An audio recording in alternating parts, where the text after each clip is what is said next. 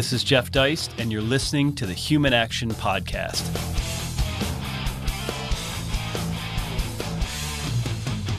Ladies and gentlemen, welcome back once again to another episode of the Human Action Podcast. This week's show is going to be a little different for two reasons. First and foremost, because I'm solo, no guest, just discussing a book that's near and dear to my heart this week. And second, because I believe this is the first and ever and only time we have discussed a novel on the Human Action Podcast. I think it's been entirely nonfiction. I could be wrong.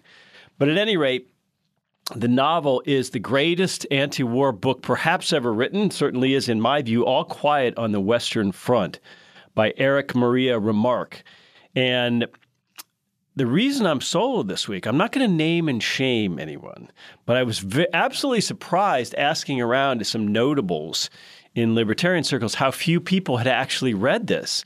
And everyone was like, no, I haven't read that book, Jeff. So I decided I would do the show solo because I think it's, uh, first of all, a very important book for people to read, but also a very enjoyable book for people to read. I think you'll absolutely love it if you take the time. Now, the copy I have says the greatest war novel of all time on the cover. I think it's the greatest anti war novel of all time, perhaps. So, a couple of years ago at our event in Texas, uh, we were where we were talking about media. I brought this book up in my remarks there, and ever since then, I've been thinking to myself, you know, we ought to do a show on it. Now, this particular book happened to be laying around the house when I was a kid. Uh, I recall reading it at a pretty young age. It was just one of those things where that's what you tend to read when you're little. And in 1979, when I was quite a wee lad, uh, CBS actually came out with a movie adaptation of this book with Ernest Borgnine as one of the actors, which is kind of funny. Um, and they took a few liberties and made a couple little changes in the story to make it a, a bit more dramatic. But nonetheless, it's basically the same story. And um, a couple of years ago on this same topic of World War One or the Great War, I did a movie review of what I consider an exceptional film called They Shall Not Grow Old. So we'll link that in the show notes because I would really encourage everyone to go watch that.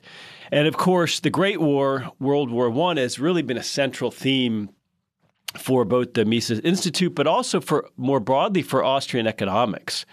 Um, when Mises came home from having fought for the Austro-Hungarian army uh, in the interwar years, there, of course, he uh, wrote a little bit about his feelings and his experiences in his memoirs, which he started to write a couple decades later. But for the most part, he stayed pretty mum about it. Uh, and of course, in the 1920s, when he writes liberalism, he is talking about a liberal form of society, which is starting to be in the rearview mirror at that point. Now, he could not foresee the rise of Nazi Germany yet, writing that book came out in 27. Uh, but nonetheless, when he uses the term liberalism uh, as the title of his book, he is looking backwards. He is looking uh, at the 19th century, even if he doesn't know it. So, uh, the kind of liberalism which is rooted in uh, restrained government and, more importantly, in property rights, in property. Uh, that that's the term Mises uses to distill the entire liberal program into just one word: property. Um, that is about to be replaced by a very different, and I would argue, a very diluted and even harmful uh, version of liberalism in the 20th century, which involves positive rights, a whole panoply of positive rights and democracy. So. Uh, World War I has always loomed large in the Austrian economic story. It represents, in many ways, the end of a particularly incredible intellectual era for Vienna and its worldwide influence. And it also represents, I think, uh, in many ways, the beginning of the end of real liberalism. And of course, not too much longer after uh, Mises writes liberalism, we see the rise of Keynes and his general theory and the idea that uh, an economy is based on consumption rather than production. And in part, uh, I would argue that is because of war finance, because deficits and cheap money are important to governments so that they can finance things like as they did during World War One. So it's uh, you know World War One is definitely a seminal point in the history of the West and uh, the end of the Austro Hungarian Empire, the end of a very civilizing force, I think, across Europe, and the beginning of our modern era politically here in the West, with, for example, Woodrow Wilson, um, who gave us, really, as Hoppe discusses, the first war that was not fought purely over turf or over land.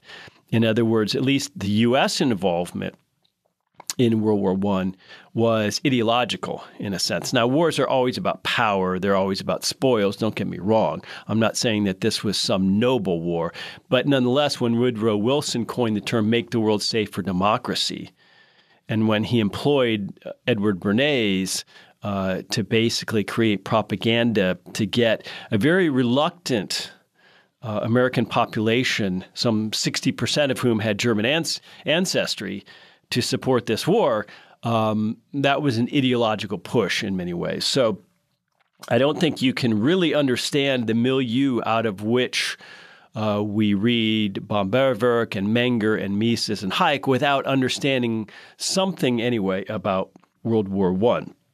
And this book, All Quiet on the Western Front, is an excellent way to do just that. Now, as I mentioned, it's a novel. So this is a fictional account of events during that war, but it's not very fictional. Uh, the author, Erich Maria Remarque, was himself a very young man, born right around the turn of the century, who served uh, in in World War One and was injured about five times, uh, and the, the last of which was quite severe. So he left. Uh, and actually lived in the U.S. for the remainder of the war, and then ultimately settled in Switzerland and produced this book, which was a huge hit and a huge seller, by the way, at about age 30. So Erich Maria Remarque is giving us uh, his own view of the war. And what's so beautiful about it really is the cast of characters and the manner in which Remarque presents the war to us, which, much like the film I mentioned, They Shall Not Grow Old, it's not about the big battles and the big generals and the strategy. It's not about the politics or the politicians behind us. It's very much just the story of individual men, individual soldiers uh, and how they viewed the war through the lens of their own experience, which is a day to day thing. You know, worrying about cigarettes, worrying about food, worrying about uh, taking a shower or a bath, that sort of thing. So it's a very much granular uh, view of things from uh, the, the level of the lowliest soldiers. And when I say men, we should almost be saying boys, because the cast of characters in this book is a bunch of 19 year olds. And that's very much in keeping with the reality of World War I. And the protagonist of the book, one Paul Bäumer, is in fact only 19 years old. Uh, when his character begins, and the the crew around him, his immediate soldiers in his immediate company, really form the cast for this book, and they're mostly very very young men, teenagers actually. Uh, there are some great German names. If you're into German names and German pronunciations, um, there's Paul Bäumer. There's uh, Bircher and Detering and Kemmerich and uh, Vector and Westhus and Hamacher and Himmelstoss and Katczinsky and Mittelstaedt and Mueller and Tjaden. So it's uh, it's very interesting book uh, from a linguistic perspective. And almost all of these uh, people are young men, as I mentioned, except for one uh, farmer, uh, Katczinsky, who's about 40. So to 19 year old boys, he is a very senior character, a very senior figure. Uh, and a mentor to them in the ways not not just of war, but also the ways of the world. So uh, that forms a an interesting part of the book. Uh, what what I enjoy is really the beginning. Um, for example, they tell the story of a senior officer named Kantorek, and uh, he's sort of their drill instructor as they go through what amounts to a very brief and uh, not too helpful boot camp. And so they're talking about this older gentleman, Kantorek, and already at the beginning of the book, you begin to sense uh, that the characters will present maybe not an anti war view, but a realistic view, a jaundiced view. So I'm quoting here from the beginning when they're talking about Kantorek, the essentially what we would call, I guess, a drill instructor. Uh, so uh, Bäumer is saying the idea of authority which they represented, meaning the senior officer, was associated in our minds with a greater insight and a more humane wisdom. But the first death we saw shattered this belief. We had to recognize that our generation was more to be trusted than theirs. They surpassed us only in phrases and cleverness. So, right away, you get this sort of uh, fresh faced youth versus supposed authority figure perspective. And it doesn't take long for boys that age to go off to war and realize that things are perhaps not as they appear. But what's so beautiful about the first chapter is, um, and poignant about the beginning of this book, is the story of Kemmerich. So Kemmerich is uh, one of their comrades. And the book opens with the, uh, the the crew on leave. So they're behind the lines. They are enjoying a few days of R and R, but they're also uh, visiting their friend Kemmerich in the hospital. So uh, they go to the hospital, visit him, and they can tell almost immediately that he is a goner. He's not going to make it. Uh, he's very badly injured. One of his legs is hanging on by a thread and ca- causing him huge distress. And so, uh, nonetheless, they try to keep up a united front and be cheerful with him when they go to visit him. And one of the first things he complains about is that his wristwatch has been stolen in the hospital when he was unconscious. So, this sort of thing is very common, of course, during wartime.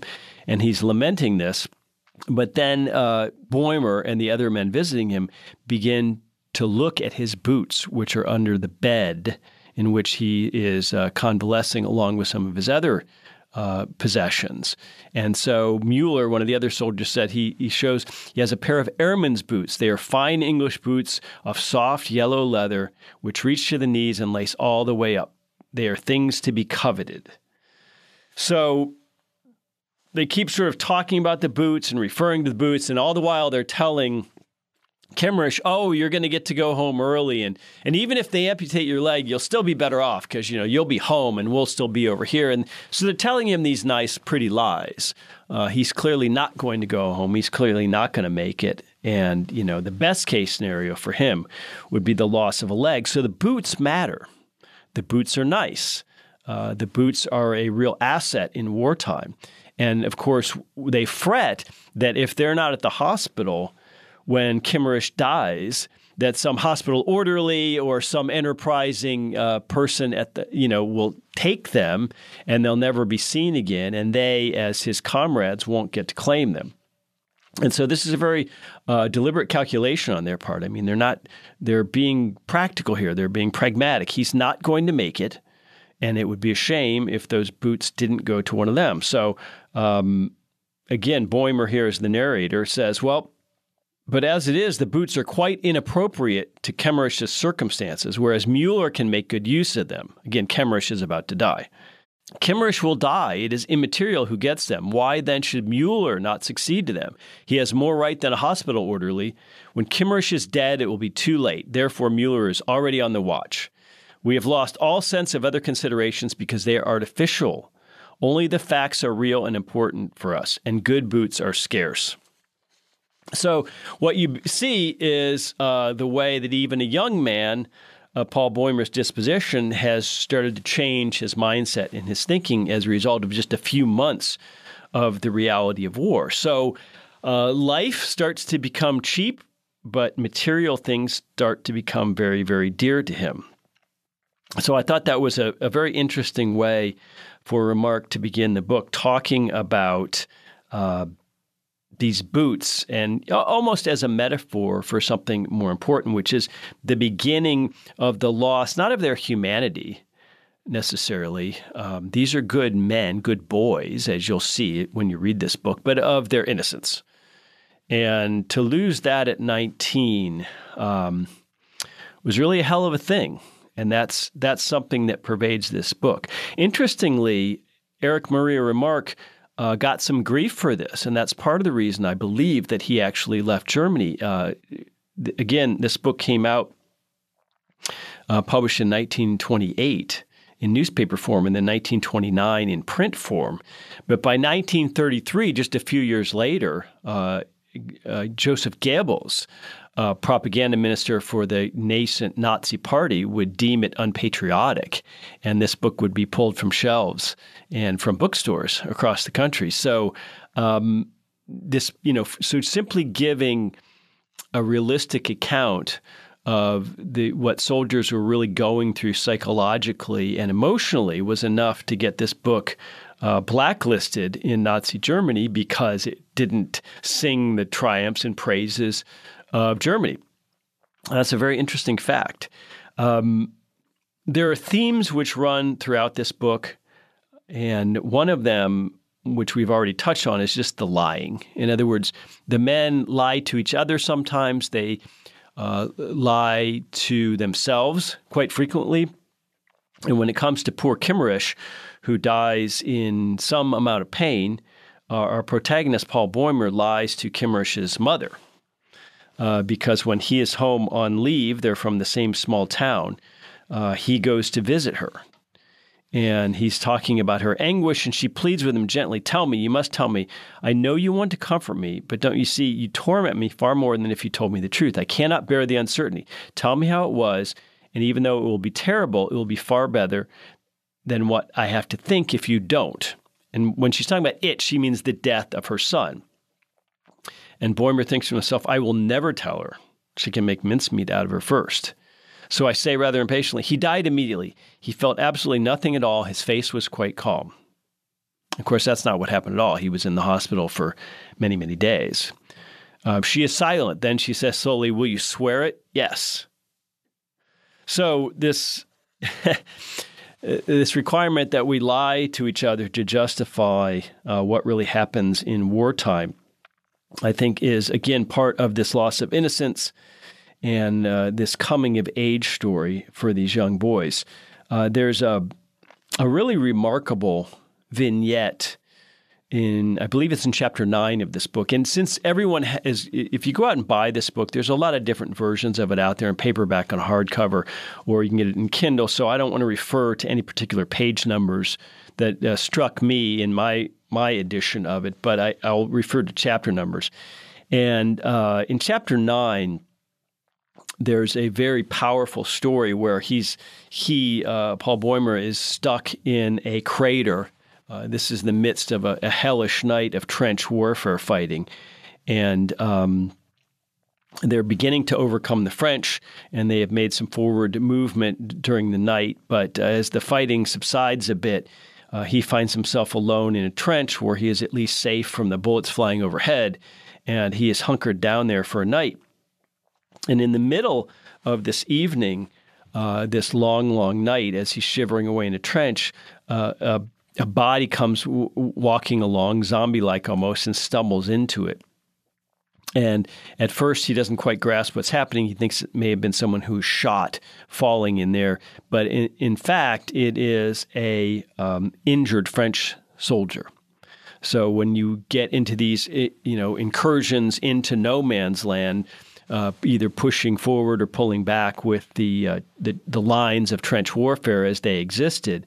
Uh, sometimes you get very up close and personal with the enemy because no man's land is the area in between the trenches where oftentimes very gruesome and even hand to hand and bayonet fighting occurs. So he, of course, freaks out as this body falls into his uh, crater, and as he once he realizes the Frenchman, he uh, attempts to kill the person, subdue them uh, with his uh, knife. And so the French soldier is sitting there and still alive, still gurgling, but no longer a threat to him. So he he sort of lies back and tries to get through the evening.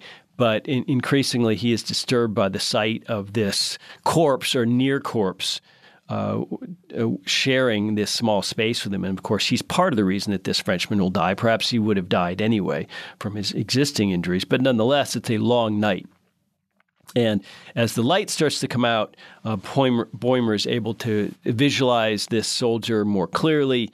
Uh, he tries to talk to him. The French soldier doesn't understand German, is of course terrified, uh, but he tries to uh, tell him that it'll be all right, that he's not going to hurt him anymore.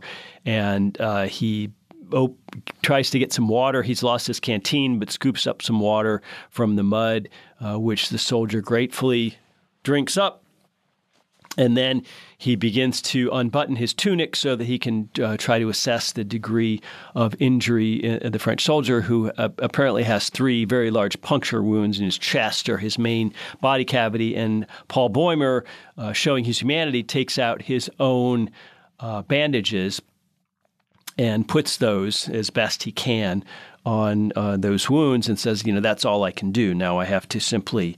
Um, you know get through the rest of the night. So that was that was a very famous scene that was um, done to great effect in the movie to show that uh, you know at, at, the end of the day uh, the French soldier and the German soldier just end up huddled together uh, in, in the same spot. And when they realize, or when one realizes that the other poses no threat, then they can sort of regain their footing as just human beings rather than uh, enemies. So, uh, another important theme of this book is really just the youthfulness of the boys. Uh, there are a couple of scenes where the protagonist Bäumer remarks that when you see soldiers with their uniforms and their weapons and their packs and their boots and their breeches and all this stuff around them, they look bigger and older because that's just the effect of all this cumbersome gear they're carrying around.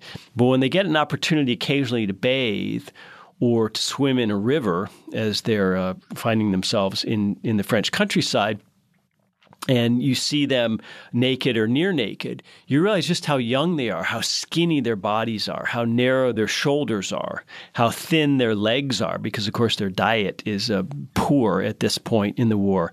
And um, when you see them like this, he, Paul, is reminded of just how young they are. They're boys. I mean, they're basically teenage boys. They're, they haven't yet developed that. Uh, the broadest shoulders or the kind of thickness that a 30 year old man gets. I mean, these are uh, 18, 19, 20 year old boys. And that, that really strikes the reader. It struck me because, you know, you look around, I have a teenage son, and you imagine uh, him being thrust into that kind of situation and how he would handle it. And it's it's uh, really pretty sobering and and pretty depressing and pretty enraging in a way because.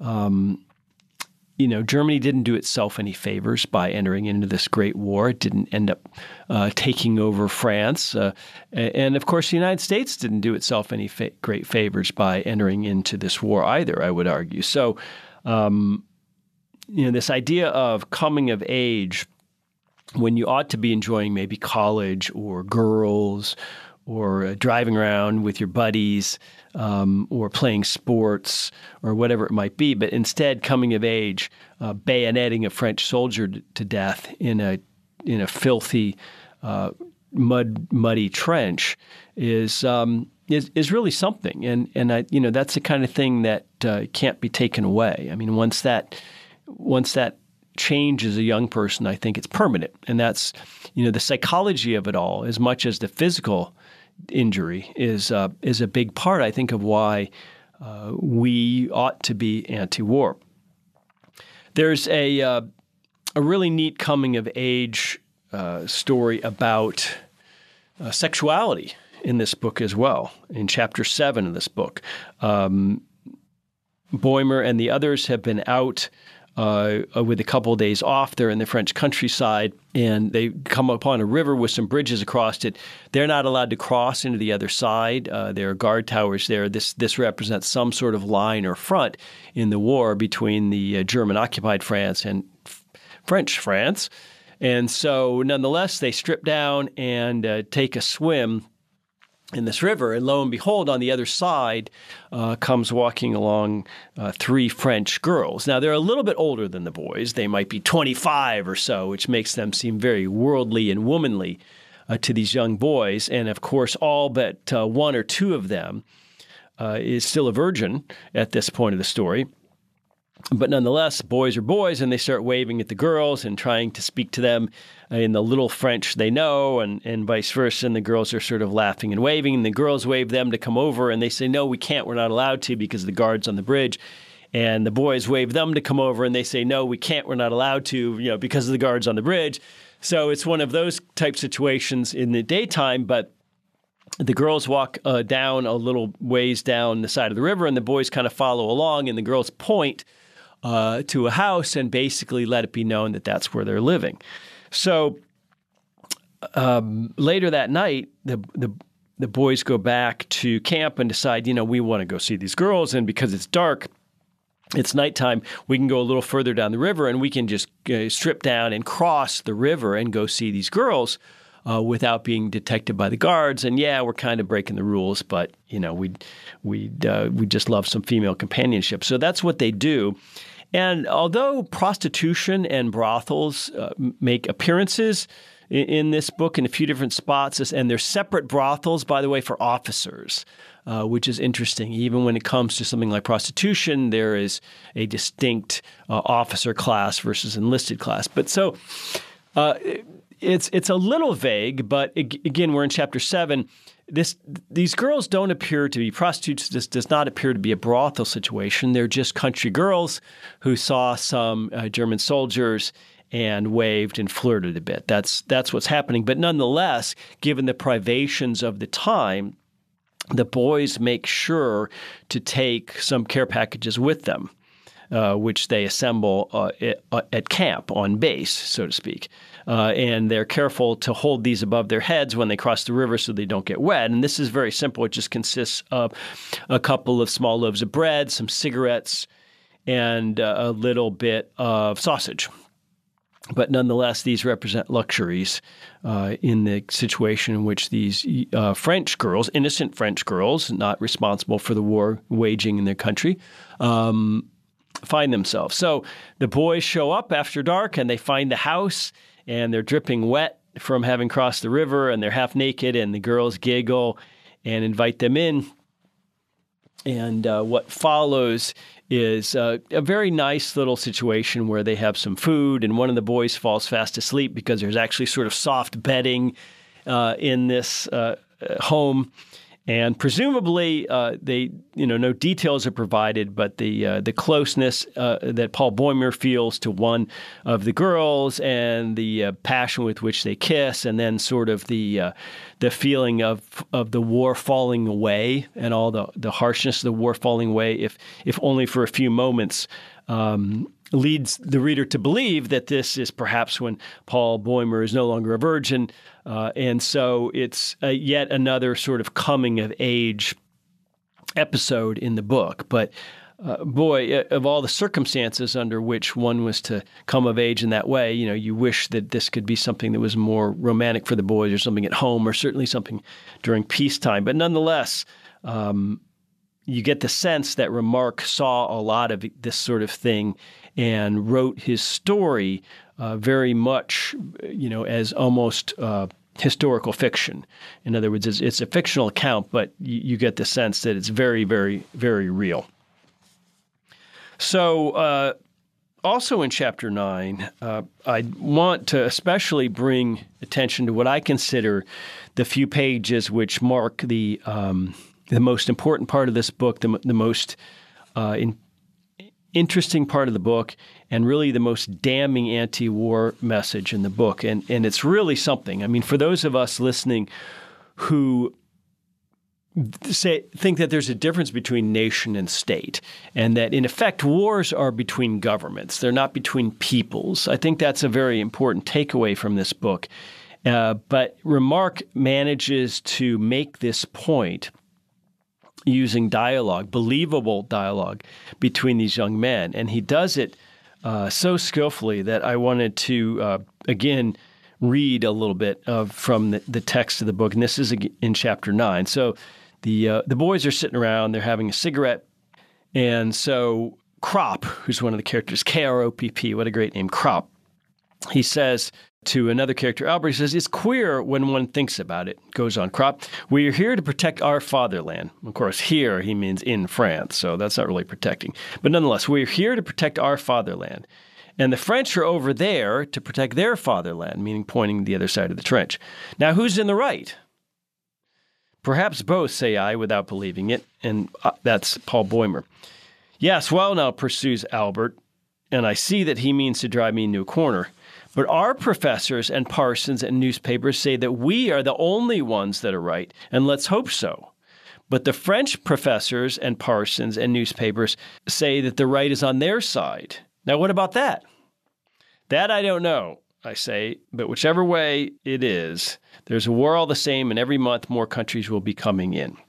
So Tjaden reappears. He's quite excited and again jo- rejoins the conversation, wondering just how a war gets started. Mostly by one country badly offending another, answers Albert with a slight air of superiority. And then Tjaden appears to be obtuse. A country I don't follow. A mountain in Germany cannot offend a mountain in France, or a river, or a wood, or a field of wheat which is pretty profound if you think about it. Countries don't go to war, land doesn't go to war. Are you really as stupid as that, or are you just pulling my leg, Grouse Kropp? I don't mean that at all. One people offends the others. And this is such a great line from Tjaden. Then I haven't any business here at all, replies Tjaden. I don't feel myself offended. so that uh, that's isn't that just uh, excellent? He's not offended on behalf of his country or any collective. Well, let me tell you, says Albert sourly, it doesn't apply to tramps like you. Then I can be going home right away, retorts Tjaden, and we all laugh. Ach, man, he means the people as a whole, the state, exclaims Mueller. State, state. Tjaden snaps his fingers contemptuously. Gendarmes, police, taxes, that's your state. If that's what you're talking about, no thank you. That's right, says Kat. You've said something for once, Tjaden. State and home country, there's a big difference. But they go together, insists Kropp. Without the state, there wouldn't be any home country. So this is all basically the kind of back and forth um, that leads you to believe that uh, Remarque's goal here in writing the book is one to bring to our senses the reality of World War One, but also to make a point. And that that kind of di- dialogue, I think, is just uh, incredibly brilliant, and it makes such profound points. Um, in almost light-hearted or very readable way. So it's uh, a great book, a, a readable book, uh, just a couple hundred pages, and a, a, compelling novel. I mean, if you're interested in World War One generally, if you're interested in war memoirs, uh, things like Quartered Safe out here by George MacDonald Fraser, the author of the Flashman series. Um, if you like that sort of thing, you'll like this book. And I just want to finish um, before we wrap this up. And I don't want to give away too much of what happens in the book. I just want to give you a teaser of it, recommend it as an anti war book, and really as a book that I think every good liberty minded person needs to have read and have in their arsenal. But uh, the final theme this book imparts, with which I'll leave you, is just futility. I mean, things are so futile. Uh, when he goes home, for example, on leave, he tries to talk to his parents. He finds out his mom is very sick, but she didn't want to tell him because he's, you know, he'd be away at, at the war and he'd be worried about her. So she doesn't tell him in letters that she's sick. Um, and he talks to his professor when he's home on leave, one of his former teachers, and he just realizes that his view of the war is one of futility. Whereas back home, these adults just don't get it. Like they don't understand uh, how pointless the day-to-day battles are, you know, to advance a trench 10 feet into no man's land or to, to hold 10 feet against an advancing army just over this land which has been absolutely decimated. Um, you know, what's the point of that? Well, but at home, you know, this futility is not felt. And he gets into this great uh, conversation uh, with his professor, his childhood professor, uh, his headmaster at a pub. They're drinking beer and smoking cigarettes, and the professor's saying, "Well, you know, you should all get iron crosses." And he says, "But first, you know, you have to completely roll the French up, and and they must be made over from top to bottom, and then to Paris." And so he thinks that the war is going swimmingly. He doesn't understand that Germany's in trouble and that Germany's losing. Uh, so there's this great disconnect between the actual day to day on the ground futility which the average soldier experiences and that which his family and his former headmaster back home are experiencing through, I suppose, media sources, primarily radio and newspaper back then. But the end of the book is the ultimate poignant example of utility writ large for our protagonist, Paul Bäumer. Now, throughout the book, he has been losing uh, friends and comrades and fellow soldiers one by one uh, some of them are killed, some of them are ho- horribly wounded and sent home. Uh, but nonetheless, he survives and manages to uh, get through the war, and uh, he is injured. And the last couple of chapters uh, discuss his rehabilitation in a hospital and even time at home. So he sees more damage and carnage in the hospital, but nonetheless, uh, he's okay and ultimately is sent back to the front. So oh, even though all of his comrades have gone, he is a survivor. And we almost expect at the end of the book, not if you haven't seen the movie anyway, you expect um, to hear his sort of uh, flatness, his, you know, his in, inability to ever go back home. I mean, he can literally go home, but he can he can never figuratively go home because he's changed so much as a result of this war. That was a common theme in They Shall Not Grow Old, and to to the extent Mises did write about his own experiences as an artillery officer in the Great War, uh, he mentions that as well. Just this sense of dislocation. So, uh, having uh, survived his wounds and survived his convalescence, Paul Bäumer heads back to the front for one more go. And the book ends with this. Now, I'm gonna. I'm not gonna uh, tell you how uh, the movie ends because I don't want to be a spoiler. They take a little artistic license at the end of the movie to make it just, you know, a little more Hollywood, I suppose. But the book ends as such, with just another report uh, from the radio command. It says he he fell in October 1918 on a day that was so quiet and still on the whole front that the Army report confined itself to a single sentence all quiet on the Western Front. So he's presumably shot by a sniper and killed instantly. And All Quiet on the Western Front is the English title, of course, but in the original German, it is Im Westen nichts Neues, which basically means nothing new in the West. So there's nothing to report. That is the Army Command intelligence report for the day. The death of our protagonist, Paul Bäumer, is just such an insignificant blip and even though we've been in his head for several hundred pages and his story and his family and his comrades, uh, in the scheme of things, he is nothing. He's just another dead soldier who is snuffed out in an instant, almost like a candle. And the meaninglessness of this, uh, you know, what? Why did he die? For what did he die? Uh, is not uh, fully felt uh, let's just say, by the Army command. It will be felt by his family back home, and it will be felt by the reader who has come to like uh, young Mr. Bäumer, uh, by, you know, by reading his account. But nonetheless, in the great scheme of things, he will just be another statistic. And it's just a, a fantastic way to end the book. So there you have it, ladies and gentlemen. All quiet on the Western Front. The first and maybe only, I'm not sure, uh, novel which we will consider here on the Human Action Podcast, which of course is a podcast dedicated to books. So I really encourage you to go out and read this. Uh, find the film online, the 1979 CBS American version. Uh, I, I, think you'll enjoy it. I think you'll find uh, that it's well worth your time. And honestly, as we are moving into a new period in the West, I would call it post liberalism. Uh, liberalism has been dying really since this war, since the Great War, and uh, now it has failed to hold. And the question facing the West now, uh, along with what replaces God, is what replaces liberalism. And there are an awful lot of people on both the left and right uh, who have their own versions of illiberalism.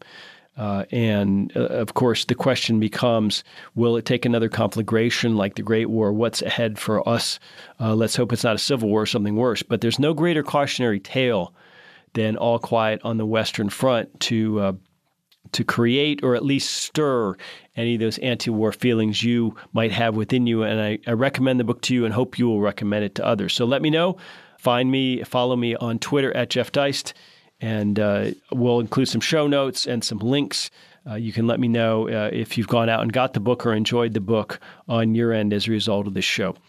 So, ladies and gentlemen, there you have it. All Quiet on the Western Front. To date, anyway, the only novel we have ever considered here on this books podcast known as the Human Action Podcast. I really recommend it. I think it is a book uh, which is going to stir or certainly strengthen, solidify any war, anti-war feelings you have within you. Uh, recommend it to others. I think you, it'll have the same effect on them. And really, uh, we're at a turning point, I think, in the West, just like they were during the Great War, and that is that liberalism hasn't held. It feels like we're entering a new illiberal age. We don't quite know what is going to replace God in the West. We don't know what quite is what, what is going to replace social democracy in the West. But let's hope uh, it's not something worse. Let's hope it's not a civil war or something along those lines. And so that's why uh, I thought it was a good time to revisit this book, uh, to recommend it, and hope that all of you are reading and following along with our show each week. So, all that said, we appreciate you listening and have a great weekend. The Human Action Podcast is available on iTunes, SoundCloud, Stitcher, Spotify, Google Play, and on Mises.org. Subscribe to get new episodes every week and find more content like this on Mises.org.